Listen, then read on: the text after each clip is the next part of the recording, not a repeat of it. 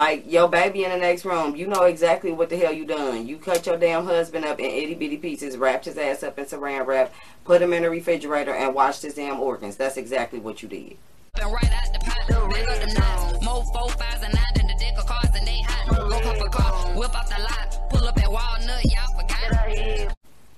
And this is La La Madness. Thanks for tuning in to another episode of the Fierce Review. And in this episode, I'll actually be talking about Andy Cartwright, who is a, or I'm sorry, was a rapper, and then he became um, a victim of overdose and then dismembered by his wife.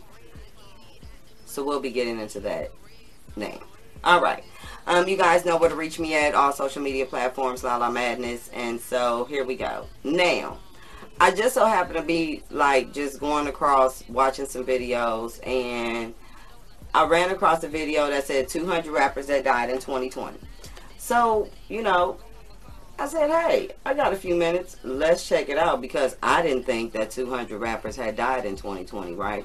Which, of course, they mean like the mainstream rappers and underground rappers or people you may or may not have heard of. So, um, while I was going through that, I came across one that said overdose slash dismembered.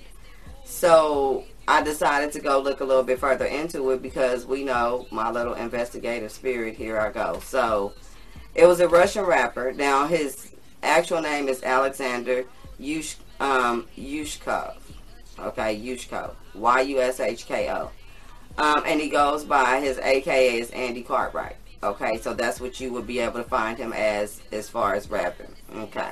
Um, he was 30 years old when he died, basically. And his wife, Marina Kukal, was 36, so they're six years apart. And she actually is a journalist turned astrologer. So, she just recently, you know, not too long prior to became, um, started delving into astrology there. Okay. So on July 30th, of 2020, the body was actually reported, but she said the actual death occurred four days before um, and she basically was chopping him up over a four day period. She actually confessed to chopping the body over a four day period. Okay. And just in case you're curious about the items that she used, she used a knife, a hammer, a hacksaw, a plastic bowl, and a damn chopping board. Okay. In dismembering the body. Like she used all of that. All of that. Okay. So she not only did she use those things, but I guess each thing played a part because she then sprinkled his fingertips throughout the property, like for mice or rats to eat them in order to prevent identifying him. But unfortunately for her, the fingertips were still there. So that idea or plan didn't work. The fingertips were out there. She did cut them off. However, they weren't eaten as she suspected they would be. So, she then took um, the body parts that she had actually wrapped up in saran wrap and put them in a refrigerator. And also in like bin liners, the black bin liners um, as well, you know, like the totes that you get. And then also in the fridge to, I guess, keep them cool um, in saran wrap there as she dismembered them. So, um, as far as the internal organs, check this out. Some of the internal organs were actually washed in the wash machine. I have not I've yet like that's the first time I've heard about somebody washing a person's organs. So like she went in depth, like literally in depth to kind of like get the organs to put in the wash machine to then wash them like Tide, OxiClean, bleach, whatever she used. Okay, she washed them. Okay. Um, while basically um, some, including the stomach, um, were missing. So we do know that the liver and stomach are a key important component in the autopsy of figuring out what all um, drugs and she claimed he overdosed would have been in the system.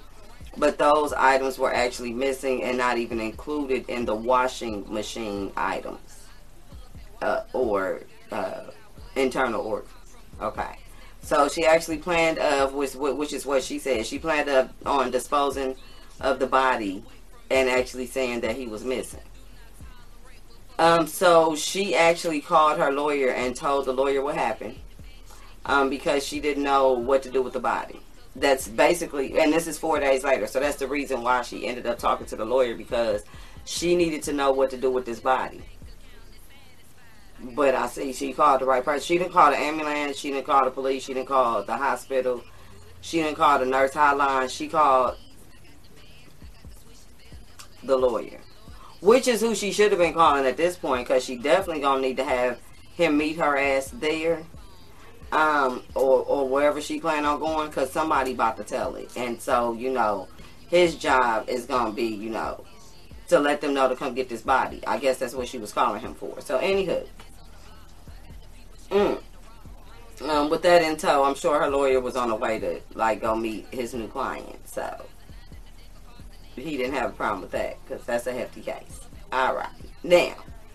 Um, the reason that she claims she did all this, as far as cutting him into little bitty pieces and washing his organs, is basically to say that she wanted to save his image to his fans. So, and she didn't want them to know that he died of an overdose um, stating that she wanted to preserve the blessed memory of my husband. So, um, she didn't want him to look bad to his people. Like, you know, the fans love him. They, you know, he got his rap career, and she didn't want her husband to be out here to be known for, you know, basically having an overdose. When other people, keep in mind, claim that they've never seen him use drugs. He's had a little alcohol here and there, but they, um, like witnesses, people that know him, have said that it's not um, something that he does as far as drugs. She claimed that he started using drugs during the pandemic. I guess when he would be at home with her alone and nobody would know. I'm just saying. So, the Russian investigative committee said that um, she basically caused the death of her husband in an unidentified way after a dispute between the pair. So they claim that they got into it and then she caused the death, but then mm, we don't have no organs and we really don't know, you know, like if the overdose, how, what, none of that. Um, and they did say that the smell was only in the room where the buckets were. So there was no smell of the dead body throughout the house, even though she had stuff in the refrigerator. Okay. Um, keep in mind, too, they had a two year old child who was also in the next room, which is located, they said, 10 meters from where the body was. Okay. Um, she also explained um, the situation quite coherently and that she just kept repeating, What have I done? What have I done? Like, your baby in the next room, you know exactly what the hell you done. You cut your damn husband up in itty bitty pieces, wrapped his ass up in saran wrap, put him in the refrigerator, and washed his damn organs. That's exactly what you did. Okay. Now, they claim when they arrested her that she's just being detained for her own protection Okay. Um, from Cartwright's angry fans, claiming that, you know, his fans might get upset to find out she dismembered him, so therefore they were detaining her for that reason to make sure nothing happened to her. Okay. This is what she told was told, but I'm sure that ain't what happened. Okay. Once they got her there, I'm sure it was a different story. Just saying. Mm. Um, and as well, the lawyer actually claimed that if she is telling the truth, she's committed no crime in Russian law as far as dismembering the body after he had passed. Another report, though, that I did dig a little deeper has stated that she could be charged with abuse of a corpse if they're able to charge her with anything.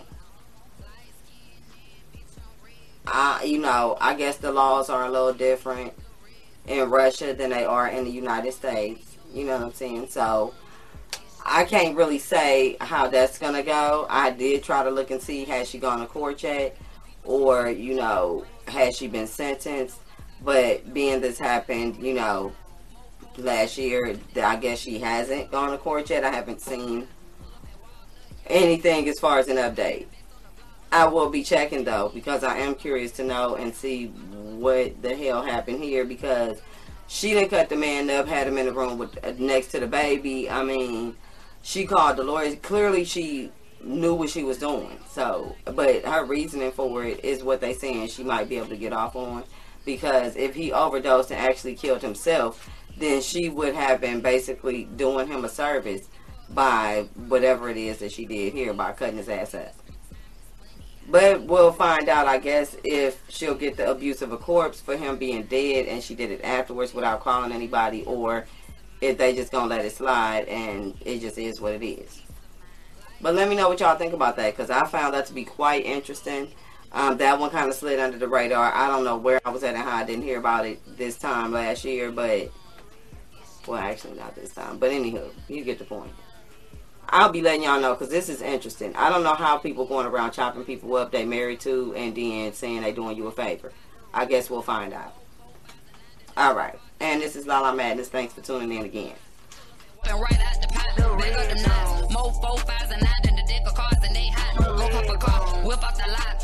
Walnut, y'all.